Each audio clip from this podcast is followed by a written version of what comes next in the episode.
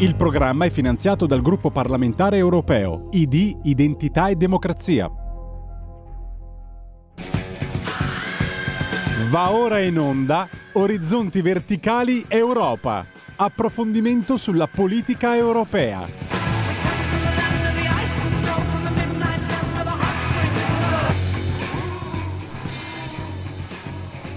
Buongiorno, buongiorno, buon 4 novembre. Eh. Iniziamo con eh, i saluti di rito, quindi ecco che mi fanno, eh, mi barbara dursizzano accendendo tutte le luci eh, dello studio. 4 eh, novembre, celebrazioni delle forze armate e ricordiamo anche, visto che è il, è il, patrono del mio paese, San Carlo Borromeo, che oggi viene celebrato, è importante figura anche milanese, ma eh, soprattutto lo ricordiamo perché è il patrono di Santa Maria Maggiore, non per altro.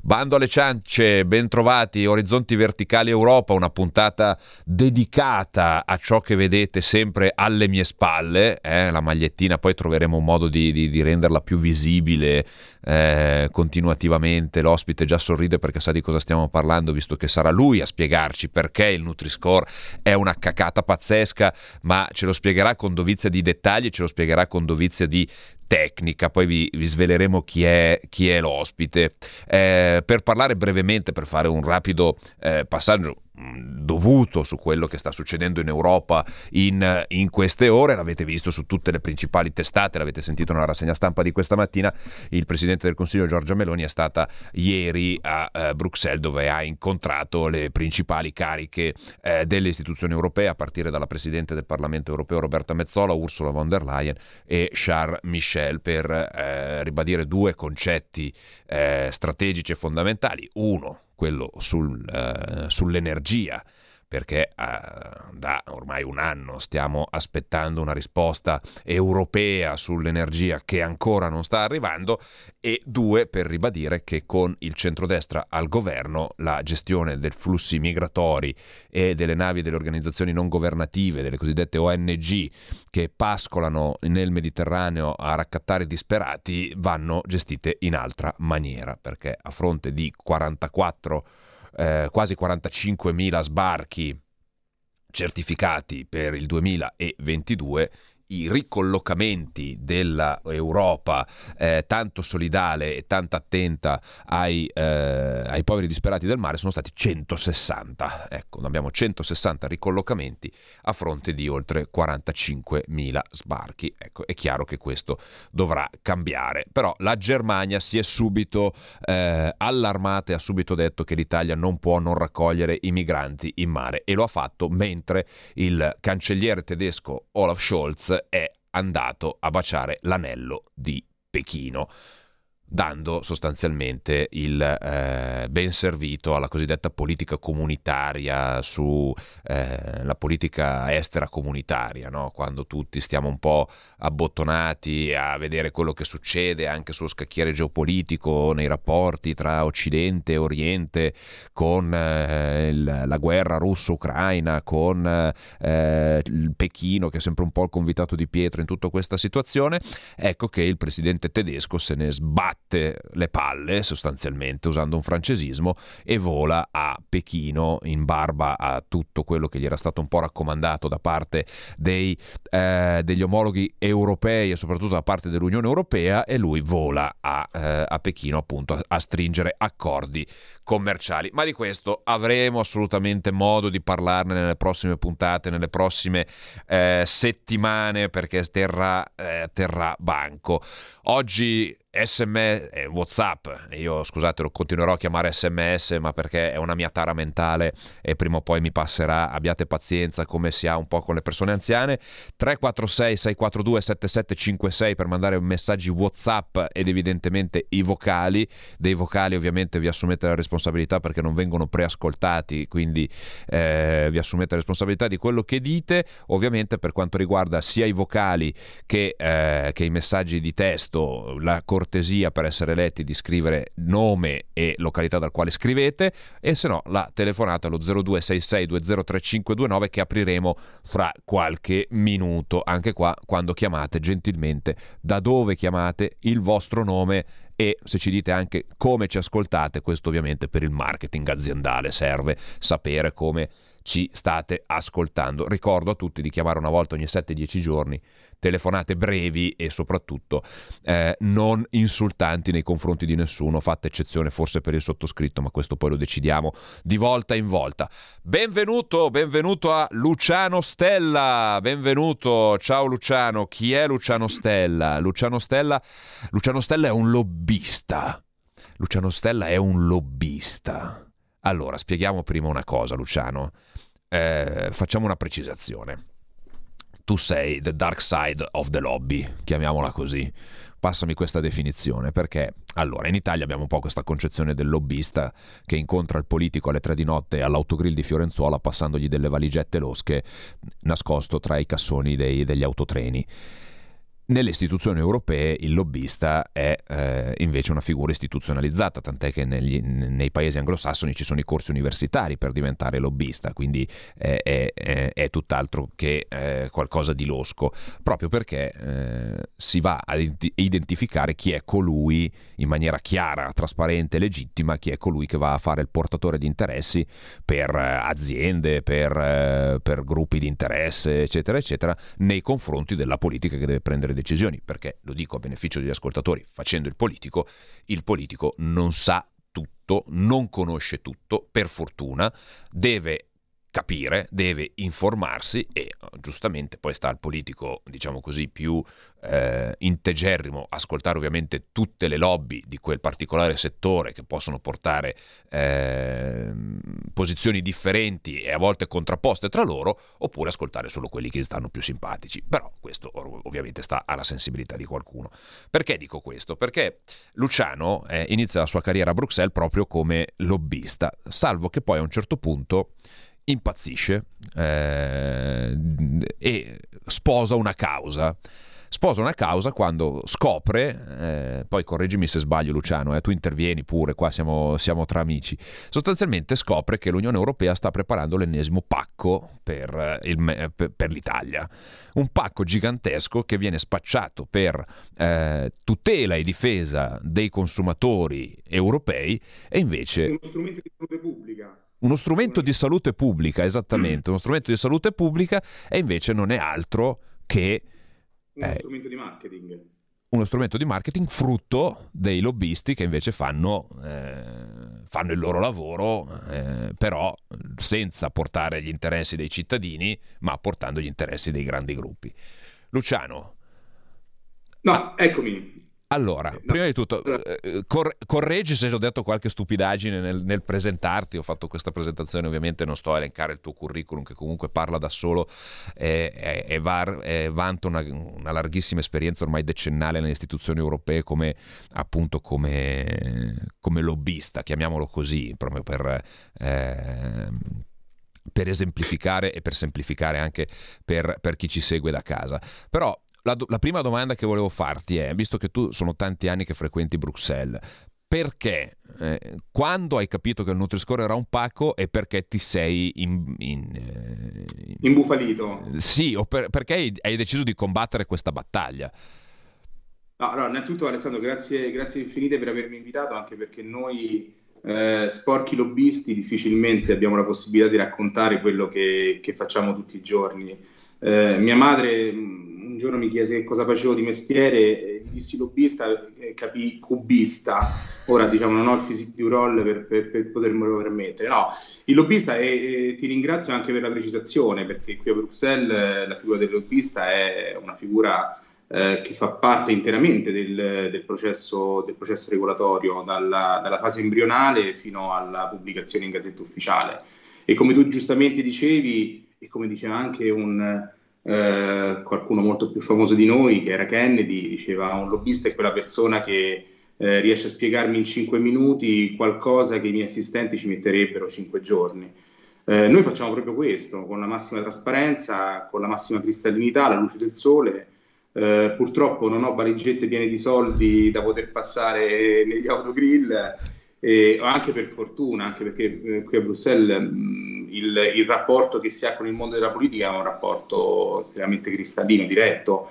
Ognuno di noi qui a Bruxelles è riconosciuto, è iscritto al registro della trasparenza, che è pubblico, sul quale eh, viene descritta la nostra attività, gli incontri che noi facciamo, gli, i, i, soldi che noi giustamente guadagniamo e soprattutto eh, gli investimenti che come società di consulenza facciamo nella nostra attività.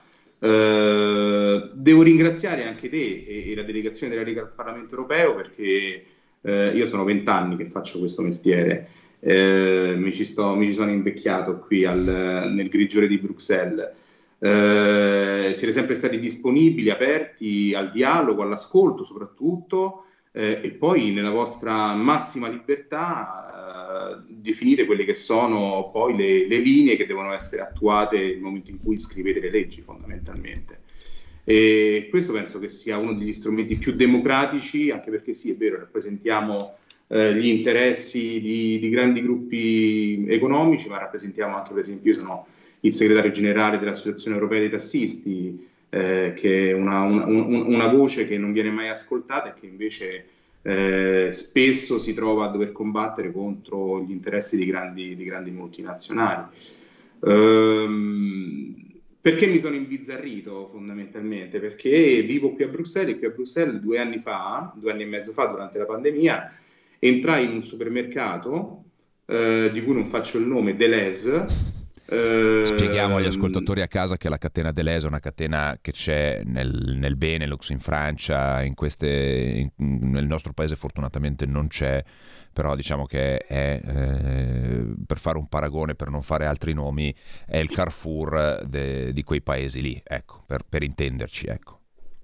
Ambedue francesi e ambedue hanno adottato il Nutri-Score, non sarà, non sarà un caso. Uh, entro in un supermercato e, e, mi accorgo che nei primi 100 passi che faccio all'interno del supermercato uh, il, gli scaffali frigoriferi del, del Deleuze erano pieni di prodotti, uh, ci mancherebbe um, rispetto alle culture culinarie di tutti i paesi del mondo, ma um, questi scaffali erano pieni di come dire, um, preconfezionati che io nel, a casa mia non darei neanche al cane eh, con eh, mappazze di 1 kg, 1 kg e 200 grammi, con 900, 950, in alcuni casi anche 1000 kcal, eh, monoporzioni, con un Nutri-Score con la lettera A. E allora comincio ad informarmi, un giorno decidiamo di fare, durante la pandemia facevamo ecco, delle bellissime dirette video come questa, eh, e eh, insieme ad alcuni stakeholder, ma anche il mondo della, dell'industria, c'era Diretti che era presente, eh, affrontiamo il tema della, della, Farm to Fork Strategy, che è questa strategia che va dalla, eh, dalla, dalla, diciamo così, dal campo fino alla forchetta, che è stata lanciata dalla Commissione europea, e all'interno di questa c'è questa eh, etichettatura sui prodotti, proposte di etichettatura sui prodotti eh, che stiamo aspettando, in realtà doveva essere già presentata a luglio, poi è stato posticipato a fine di quest'anno, molto probabilmente verrà posticipato al prossimo anno, eh, che è una etichetta che verrà piazzata sopra i nostri prodotti, su tutti i prodotti alimentari, eh, che eh, in qualche modo dovrebbe, negli auspici della Commissione europea, dovrebbe eh, informare il consumatore. Eh, il caso specifico vuole che in Francia diversi anni fa un, uh, uno scienziato, un professore universitario di salute, uh, lancia uh, questo Nutri-Score, che questa oramai l'avete vista penso in tutte le salse, è quella che giustamente Alessandro ha, ha, ha, fatto una maglietta e lo ringrazio per il regalo, io l'ho qui davanti a me, ero indeciso se metterla o meno.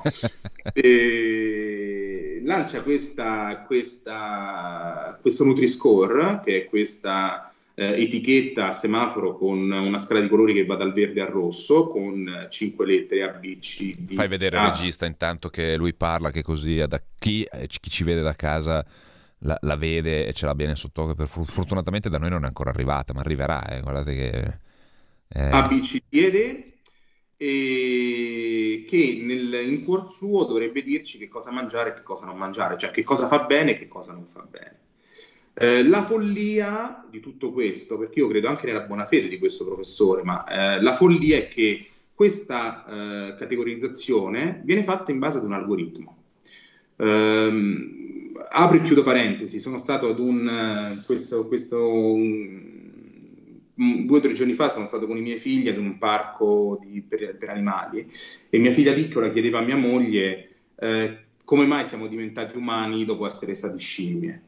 E, e, mia moglie giustamente gli ha risposto perché noi eravamo l'unica specie che ha utilizzato l'intelligenza, si è evoluta ed è diventata umana.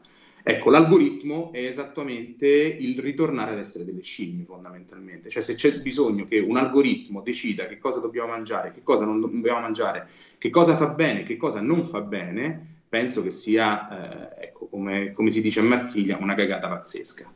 Ecco Luciano, eh, ti faccio questa, inizio a farti questa domanda, poi fra qualche minuto abbiamo uno stacco pubblicitario di qualche secondo, poi, poi riprendiamo e abbiamo la, la seconda parte. Eh, come si è arrivati all'algoritmo? Ovvero sappiamo che c'è questo professore francese che è, diciamo l'alfiere di, di, di, questa, di, questa, iniziativa, però è chiaro che non ci si arriva con un singolo professore, cioè chi c'è dietro, ma in maniera trasparente, perché non è che ne abbiano fatto eh, mistero, cioè non è anche qua non ci sono le cose losche eh, tra i cassoni, tra i rimorchi dei, de, de, de, dell'autogrill alle tre di notte, cioè sono cose tutte trasparenti. Chi sono i principali sponsor di questa cosa qua? E poi dopo ci fermiamo e torniamo dopo con altre domande. Bah, eh, sulla loro trasparenza mh, mm, non ne sarei sicurissimo eh, ti do una brutta notizia. Eh, in realtà, mentre prima il Nutri-Score all'inizio era osteggiato praticamente dal, da tutta la grande distribuzione e soprattutto da grandi gruppi eh, alimentari francesi, vedi Danone, vedi Nestlé, eh, di colpo eh, non si capisce bene per quale motivo, eh, mettiamola così, eh, di colpo Danone diventa uno dei più grandi supporter del Nutri-Score, Nestlé diventa uno dei, grandi, dei più grandi supporter del Nutri-Score, la, i, le grandi le grandi società che fanno grande distribuzione, Carrefour, Deleuze, Lidl, soprattutto francesi e tedesche, diventano dei grandi supporter del Nutri-Score. Eh, qui in Belgio siamo venuti a sapere che il governo belga ha sostenuto economicamente la grande distribuzione eh, incoraggiandola ad utilizzare il Nutri-Score, che secondo me è innanzitutto una distorsione del mercato, eh, anche perché magari poi ne parleremo di, di come, come, come funziona il Nutri-Score e soprattutto perché secondo noi è uno strumento di marketing. E, e in secondo luogo eh, c'è tutto un mondo, perché quando la grande distribuzione parla soprattutto dei propri prodotti, quelli a marchio Carrefour o a marchio Deleuze, eh, parla di riformulazione delle ricette, eh, che potrà sembrare una cosa ovvia, ma in realtà è una cosa aberrante, riformulare le ricette per far sì che l'algoritmo del Nutri-Score dia un colore più favorevole, quindi si passi ad una D, eh, da una D o da una C ad una B o ad una A, significa sostituire fondamentalmente eh, prodotti naturali come i grassi, i sali, eh, gli zuccheri, sostituirli con eh, prodotti chimici, sintetici. E ora io non lo, non lo dirò mai pubblicamente, eh, le, le, più grandi industrie chimiche che, che, producono, che, producono, questi prodotti sono principalmente in Francia e in Germania. Ma sarà sicuramente un caso, Luciano, sarà sicuramente un caso perché, sì, se... perché tu sei un complottista. Eh, cari esatto. complottisti del Nutri-Score, abbiamo qualche secondo di pubblicità, torniamo tra qualche secondo, non andate via. Tutte le domeniche, dalle 8 alle 10, la rassegna stampa del giorno e alcuni dei fatti principali della settimana che si è appena conclusa, con ospiti e telefonate in diretta. La domenica mattina non perdere contatto con la realtà su Radio Libertà, senza filtri né censure.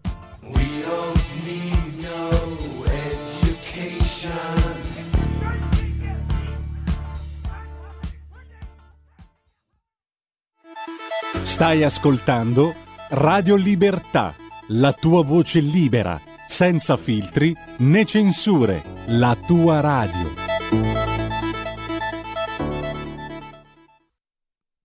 Eccoci, eccoci, ritornati in diretta. Magari Magari apriamo un po' le linee. Eh, eh, intanto ringrazio e saluto Federico in sala macchine che manda avanti la baracca. E magari apriamo le linee allo 0266203529 se c'è qualche, ehm, eh, qualche curiosità anche da parte degli ascoltatori. Eh, Luciano, fammi due esempi pratici, perché io venendo a Bruxelles eh, capita anche a me di andare al supermercato a comprarmi la, l'insalata, eccetera, e poi ovviamente l'occhio cade e uno ci, ci guarda, no? A me colpì molto, visto che parlavi della riformulazione delle ricette, colpì molto, io andai in un, eh, in un Carrefour dove eh, erano esposti uno di fianco all'altro eh, i cornflakes, i cereali, eh, prodotto normalissimo, quindi non è un prodotto che deve essere particolarmente lavorato, perché sono fiocchi di mais cotti, non è che hanno, poi hanno i conservanti, qualcuno ha lo zucchero, qualcuno di meno, e eh, tutti e due targati con eh, col brand del, del, supermercato, quelli della loro linea, eh, quello bio diciamo che nella confezione anche in colore finto cartone, no? quelli che ti danno un po' eh, l'idea di essere più naturali, più sani, eccetera, aveva un valore di Nutri-Score, lo stesso prodotto, eh? cioè non, non, che uno avesse il cioccolato, eccetera, i, i, i cornflakes classici, quelli gialli che si mettono nel latte la mattina, eh, quello classico normale, diciamo dei poveracci, era considerato una categoria eh, C,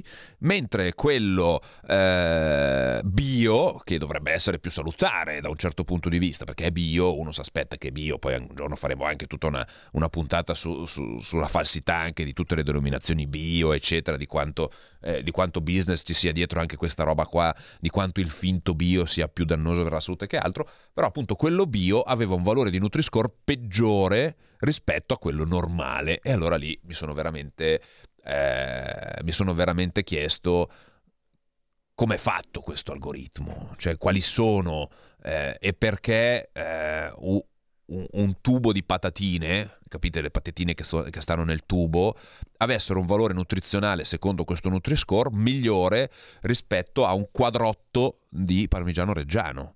Quadrotto all'estero si trova spesso il monoporzione di parmigiano reggiano, quello che si usa per la merenda, quello che a volte danno anche eh, nei fast food qua da noi, eh, eccetera, che è proprio la zolletta grande 10 cm di parmigiano reggiano, di grana padano indifferentemente, avvolti in una carta stagnola e eh, con un valore però energetico peggiore rispetto al tubo delle patatine. Luciano, in questo algoritmo, a parte penso che la tara sia se è fatto in Germania o se è fatto dalla grande distribuzione a 7 punti in più, se è fatto in Italia a 15 punti in meno. Cos'è che c'è dentro in questo algoritmo qua? Sì, no, è semplicissimo. Guarda, solo, volevo solo fare una piccola, una, una piccola premessa perché eh, sia chiaro, non vorrei che poi da, da, tra 5 minuti Edgeberg, che è il fondatore del, del Nutri-Score, comincia a scrivere che il lobbista che ha interessi personali e particolari e che sostiene la grande catena produttiva italiana. Eh, io eh, sì, sono un lobbista, ma l'attività che faccio per il non Nutri-Score è, è, fondamentalmente a titolo gratuito. La faccio da italiano, eh, la faccio per i miei figli, eh, la faccio per le mie tradizioni, la faccio per le mie radici. Eh, come si dice sempre a Marsiglia, non becco un quattrino, non ho interessi personali, non rappresento nessun interesse particolare nel settore della, della, catena alimentare italiana, quindi non ho, non ho, nessuno alle spalle, sono solo io e ci sto anche rimettendo diversi soldi. Eh, detto questo, l'algoritmo è un algoritmo all'interno del quale si inseriscono tutta una serie di parametri eh, che sono il frutto di un calcolo di quanti grassi, e, e qui c'è per esempio già un problema, perché per esempio noi sappiamo perfettamente, io eh, non sono mai stato un peso forma e, e, mi hanno sempre spiegato che esistono tutta una serie differenti di grassi, dei grassi che fanno bene al corpo umano, dei grassi che fanno molto meno bene al corpo umano. L'algoritmo invece non tiene in considerazione questo, sono grassi, sono grassi, punto. Eh, gli zuccheri, eh, e quindi non, non, si capisce perché uno zucchero, eh, come dire, con edulcorante che è chimico, che comunque sappiamo perfettamente che eh, non voglio dire che sia nocivo per la nostra salute, ma certo non fa bene alla nostra salute, eh, e i grassi, gli zuccheri e ehm, l'altro, l'altro, l'altro, elemento che viene, viene, preso in considerazione è... Ehm, eh, non me lo ricordo, eh, è, l'emozione, è l'emozione della diretta. Eh, allora, intanto che ci pensi, prendiamo due telefonate che così sentiamo anche cosa ne pensano da casa di, di questa porcheria qua. Pronto? Pronto? Buongiorno, chi è da dove chiama? Sì, buongiorno, mi chiamo Dario, siamo nella provincia di Treviso. Benvenuto. Vorrei fare prima un piccolo parallelo. Eh, come per i vaccini, eh, se c'è qualcuno che non si vaccina fa parte del gruppo di controllo, diciamo, no? quelli che testimoniano che c'è anche una verità diversa. Per quanto riguarda il, il Nutri-Score, secondo me eh, si può andare anche leggermente più indietro, no? e cioè partire dalla produzione. L'Italia è il paese che ha eh, per ogni cereali, ortaggi, ha varietà infinite e sono la maggior parte autoctone, quindi riescono a, si sono perfettamente integrate con il territorio, con il clima e hanno meno bisogno di eh, chimica della loro produzione. Mentre invece il fatto di concentrare eh, sementi e tutte in una sola produzione eh, ci rende, eh, diciamo così, mh, schiavi. Chiarissimo. Chiarissimo, grazie. Vi chiedo di essere brevi perché poi dobbiamo finire i ragionamenti con, eh, con, l'ospite. Grazie. Comunque il ragionamento è assolutamente condivisibile per quanto riguarda appunto, certo l'attacco è, è, è, esplicitamente diretto a, alla varietà e anche a un certo punto alla, eh, alla sovranità alimentare di cui oggi si parla tanto, però è chiaro che l'attacco va direttamente contro quello. Pronto? Sì, buongiorno Luca da Colico. Benvenuto. Lancio una provocazione. Per me il lobbismo è il cancro della democrazia e vi spiego perché. Perché ci sono delle multinazionali che hanno dei PIL che sono più importanti di alcuni paesi e il fatto che ci siano delle persone che sono autorizzate ad andare a influenzare gli eletti del popolo, cioè i parlamentari europei, porta a una disfunzione del sistema perché noi eleggiamo dei rappresentanti e poi dopo che sono eletti non abbiamo nessuna influenza su di loro, ma questi subiscono tutte le influenze da parte di persone trasparenti per l'amor di Dio, che però sono dietro hanno multinazionali, ripeto, aziende con un potenziale, una capacità economica enorme. E faccio un dettaglio. Nel 2014 è saltato fuori che la Open Society, non cito il nome perché è scomodo, ha volutamente influenzato le, le elezioni europee non sui parlamentari, ma andando a finanziare centinaia di associazioni, Arcigay 100.000 euro, Associazione 21 luglio 50.000 euro e questa associazione qua, Open Society, è una specie di lobby enorme, perché la sua attività è un'attività di lobby che fa. Per cui io dico che il lobbismo dovrebbe essere vietato. Chiarissimo, grazie. Eh, no, su questo eh, poi torniamo al Nutri-Score che è, è diciamo, il, il, nocciolo della questione, però su questo mi sento di dissentire perché il lobbista fa il suo lavoro, il lobbista fa il suo lavoro, deve essere chi sta dalla mia parte, cioè chi fa il politico che deve sapere eh, quanto, quanta briglia dare al lobbista e quanto prendere dal lobbista. Il lobbista porta delle istanze, poi deve essere il politico che eh, in base al mandato politico che gli viene dato dai propri elettori, in base anche alla propria sensibilità personale, in base a quelle che sono le, eh, le sue diciamo così, peculiarità, poi decide. Io ricordo quando facevo l'assistente a Bruxelles, eh, qualche anno fa, si incontravano i lobbisti su determinati temi, ma ripeto, venivano lobbisti che la pensavano bianca e venivano i lobbisti che sullo stesso tema pensa- la pensavano nera.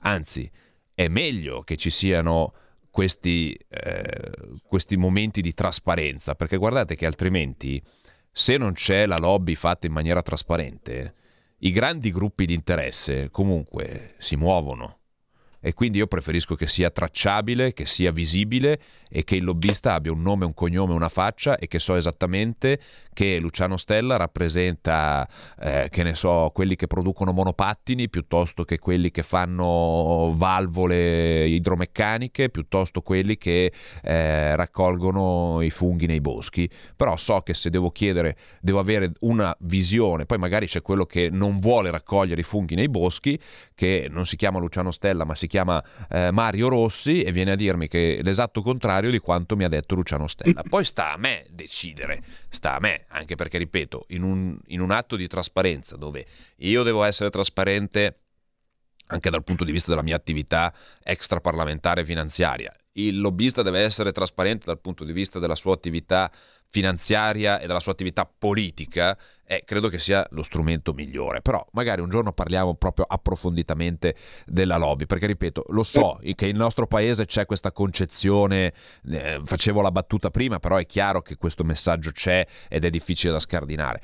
Però torniamo, al, eh, torniamo all'algoritmo, Luciano, e perché soprattutto questo algoritmo, tornando a quanto si diceva prima della, della pubblicità, può diventare un vero e proprio strumento di marketing eh, potentissimo nelle mani di chi già è molto potente e che quindi può arrivare a dominare sostanzialmente un mercato molto complicato e molto delicato come quello dell'agroalimentare e del mangiare che serve a tutti i cittadini europei e poi fra qualche minuto prendiamo le altre telefonate e chiedo agli ascoltatori di avere un po' di pazienza.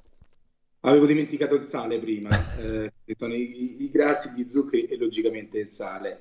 E ti ringrazio anche per la precisazione che hai fatto. No, condivido, capisco perfettamente quello che, che è stato detto sul, sui lobbisti, però eh, e capisco perfettamente che c'è un abisso tra il, dire, il, mondo della lobby in Italia e il mondo della lobby. Soprattutto il problema, secondo me, è legato anche a come i giornali raccontano la lobby e il lobbismo, eh, che purtroppo il lobbista è visto come un, eh, un faccendiere e quindi tutti i faccendieri che fanno i faccendieri gli viene detto sei un lobbista. Eh, però guarda, molto volentieri se facciamo una puntata sul, sulla lobby e il lobbismo, anche perché io la insegno in diverse università, cerco di insegnarla in diverse università, mi farebbe molto piacere anche per sdoganare la mia figura. Perché il Nutri-Score è uno strumento di marketing, semplicissimo. Eh, due anni fa una, la GDO, la, la, la grande distribuzione, una delle più grandi, quella di cui parlavamo prima, eh, esce con una carta fedeltà che si, chiamava, che si chiama tuttora Deles Plus. Eh, questa carta fedeltà è la, la, carta dei supermercati, poi fondamentalmente. E entro nel supermercato, faccio la mia spesa, io rinnovo la mia tessera perché poi si accumulano dei punti. Eh, torno a casa, dopo mezz'ora mi arriva una mail mh, mm, della stessa società che mi dice: Ah, abbiamo visto che hai acquistato questo, questo e, eh, e quest'altro prodotto. Perché la prossima volta non acquisti questo, questo e quest'altro prodotto? Beh, questo, questo e quest'altro prodotto che loro mi suggerivano di acquistare erano prodotti a marchio Deleuze con un Nutri-Score AB e, eh, e, che facevano sì che altri prodotti che io normalmente acquistavo, anche prodotti italiani, perché qui vengono prodotti dei prodotti italiani, che fanno parte della mia dieta alimentare, che fanno parte della mia cultura, che fanno parte della mia tradizione, eh, venivano invece, come dire, soppiantati da eh, altri prodotti che loro mi suggerivano e il problema dei problemi è che eh, alla fine di questo messaggio c'era scritto se tu acquisti questi prodotti hai maggiori punti, se tu acquisti questi prodotti hai degli sconti. Questo è marketing, questo è distorsione del mercato, perché dietro la maschera, eh, tu prima parlavi di ONG, poi mh, mm, eviterei di toccare questo argomento. Quindi ONG ce ne stanno diverse qui a Bruxelles. Ehm, dietro la facciata del, del, perbenismo, dietro la facciata del buonismo, dietro la facciata della tutela della salute pubblica, in realtà si sta utilizzando uno strumento che serve a non informare come dovrebbe essere il consumatore, ma orientare il consumatore. Ora, noi non facciamo l'esempio del, de, dell'Italia o come, come, della Spagna, come, come, della Grecia, che abbiamo comunque delle tradizioni culinarie millenarie. Eh, poi sarà forse un caso che in Spagna, Grecia e, e in Italia eh, si muore molto più vecchi eh, che nei paesi nordici e che c'è una longevità che è, che è 10, quindi addirittura in alcune zone il 20% superiore ad altri paesi. Forse sarà per quello che mangiamo. Allora non capisco, ma perché io mi devo allineare a quello che mangiate voi al nord? Se io in Italia ho sempre mangiato questo e sono sopravvissuto e vivo fino a 100, 100 105 anni, per chi ci arriva.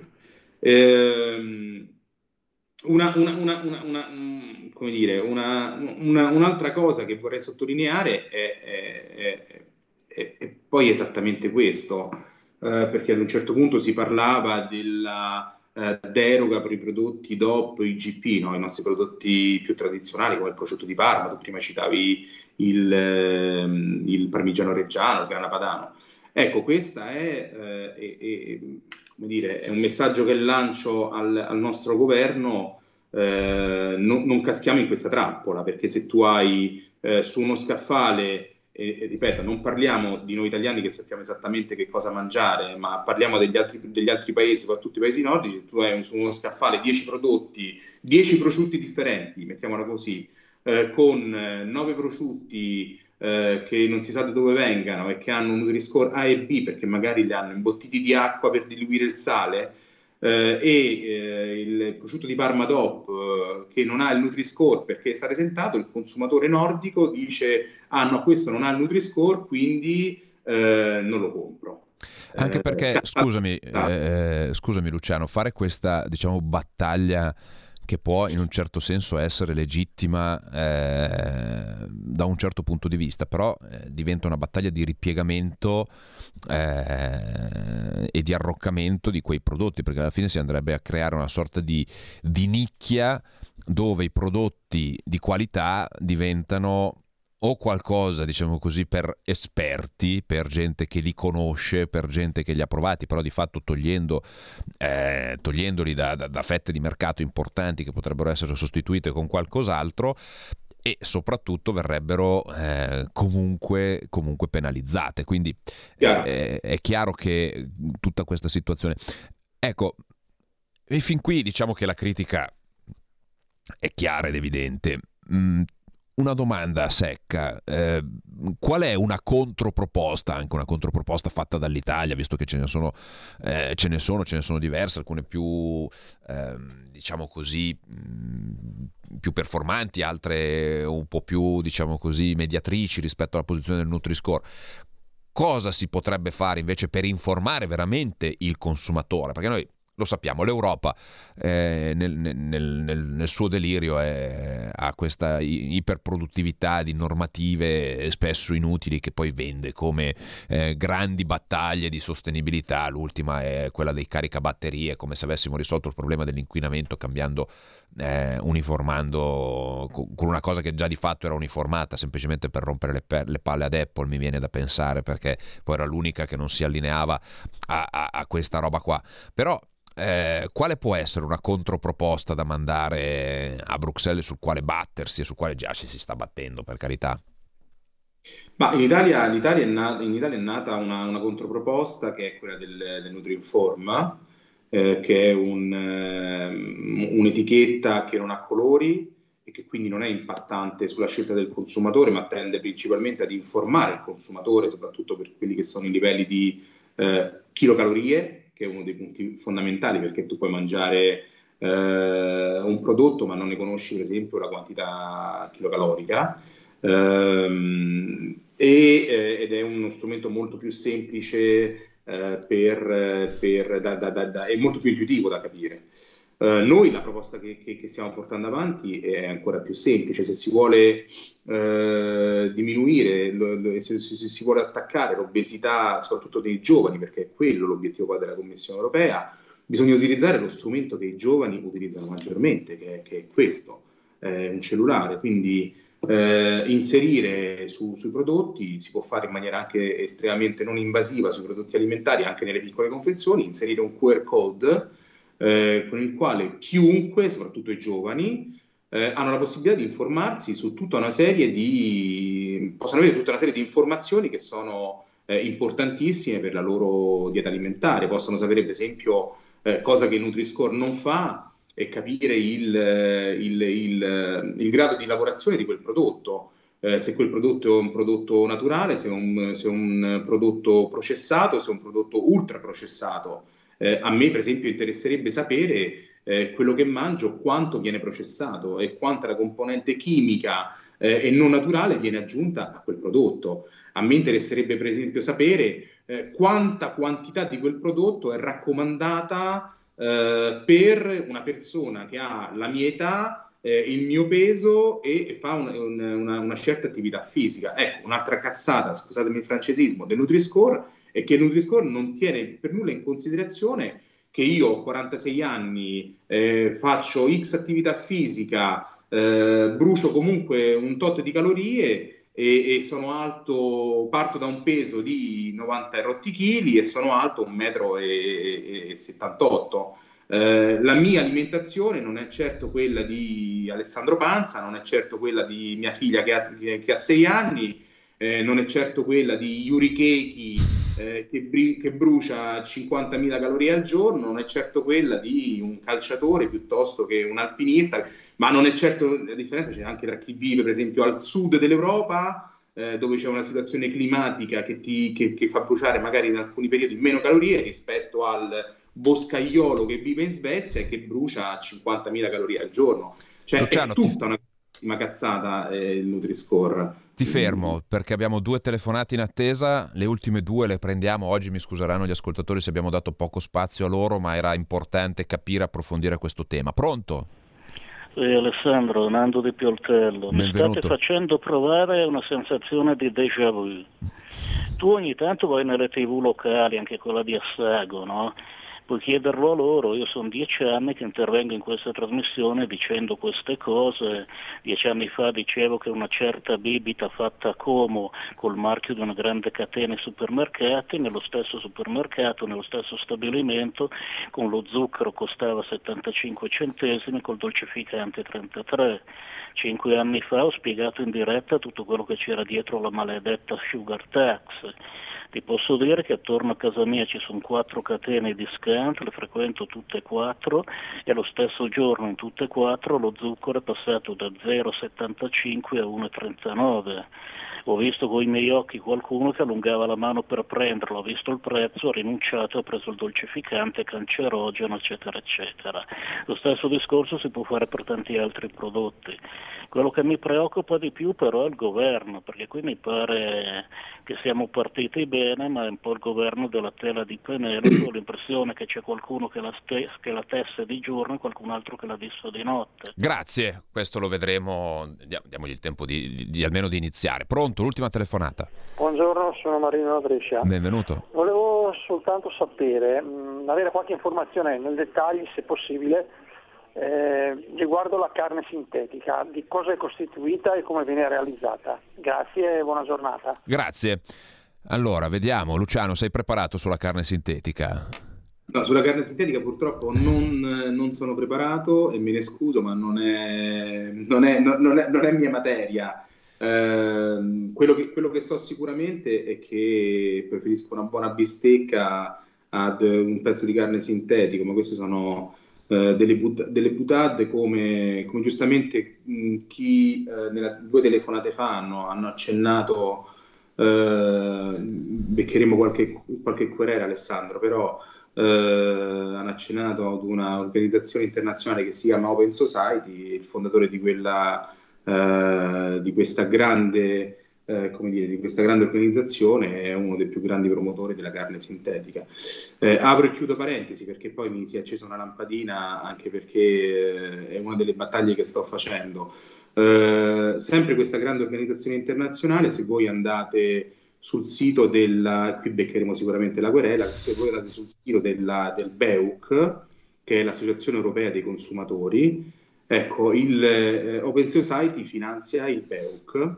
Che è quello eh, che in BEUC... teoria dovrebbe tutelare tutti noi consumatori, lo diciamo esatto, mm, per che spiegare. dovrebbe tutelare tutti noi consumatori. In teoria. Eh, il BEUC che mi sta facendo una guerra tra denunce, eh, accesso agli atti, come se è veramente la guerra di, del, del Davide contro Golia, cioè io sono un, un, un, un piccolo, piccolo soldato eh, che sta cercando di combattere una battaglia contro dei mostri. Eh, il BEUC becca soldi, prende soldi da, da, Open Society prende diversi soldini. Faccio un appello, se me lo, se me lo permetti, eh, all'interno del, del BEUC, le, le organizzazioni, cioè, il BEUC è, il, è, l'associazione cappello che racchiude tutte le associazioni di consumatori nazionali. Eh, in Italia il BEUC è rappresentato da altro consumo, eh, mi viene da domandare se gli italiani che sono membri di altro consumo sono eh, a conoscenza del fatto che altro consumo sostiene il Nutri-Score. Quindi se fossi loro scriverei due linee, due righe al presidente di altro consumo eh, chiedendogli lumi e chiedendogli informazioni su, su, su questa cosa. Eh sì, eh sì, eh sì, perché poi le contraddizioni, le contraddizioni emergono, così come con, eh, emerge una grandissima contraddizione eh, di fondo, eh, invece questa più politica a livello, a livello, europeo. E la stiamo vedendo con il Nutri-Score, l'abbiamo vista anche con, con l'automotive, che c'è una sorta di, eh, di lobby, mm, uso questo termine volutamente, però non la lobby trasparente di cui abbiamo parlato prima, usiamo proprio l'accezione italiana negativa di questo termine, eh, dei paesi nord europei capitanati, forse non è un caso che eh, in una commissione politicamente debole come quella che stiamo vivendo in questo quinquennio, capitanata da Ursula von der Leyen, che l'abbiamo detto più volte essere molto debole politicamente, il cui vero, eh, diciamo così, deus ex machina di questa commissione è l'olandese Franz Timmermans, che non perde occasione per portare avanti provvedimenti che eh, massacrano il nostro paese e la nostra produttività, facendo sponda con tutti quei paesi che probabilmente hanno una sorta di invidia sociale nei confronti, nei confronti dell'Italia e del Sud Europa in generale. Quindi non è un caso che ci siano questi provvedimenti che vanno a massacrare il Made in Italy, ma ricordo che non c'è solo un problema di Made in Italy, eh, c'è anche un problema di Made in France e questo porta a una una contraddizione interna perché mentre è vero che ci sono i grandi gruppi eh, delle multinazionali del food eh, che hanno, che hanno, sede francese, che sono di origine francese, ma è altrettanto vero che la Francia ha un patrimonio agroalimentare importante. Infatti Alessandro, cioè, quello che, che, continuo a dire, eh, ne ho parlato con un paio di ministri dell'agricoltura che si sono succeduti negli ultimi, negli ultimi anni in Italia, la battaglia che, che, che va fatta contro il Nutri-Score non è e non deve essere una battaglia italiana, non è una battaglia dell'Italia contro eh, il resto del, dell'Europa, non è una battaglia eh, dei prodotti tipici italiani contro il resto d'Europa, è una battaglia eh, molto, più, molto più, più, sottile, è una battaglia tra chi eh, persegue una sana e corretta alimentazione e contro chi invece non persegue una sana e corretta alimentazione perché come giustamente dici tu, eh, c'è tutto il mondo, per esempio, del, dell'olio, c'è tutto il mondo che non è soltanto l'olio italiano, ma è anche l'olio greco e anche l'olio spagnolo, eh, c'è tutto il mondo, per esempio, in Francia. Eh, tutti gli agricoltori si stanno ribellando al, al, al Nutri-Score. Eh, il ministro dell'agricoltura francese è fortemente contrario al Nutri-Score eh, e lo ha detto in più, in più, in più eventi pubblici, eh, tutto il mondo dei formaggi francesi è fortemente contrario al Nutri-Score.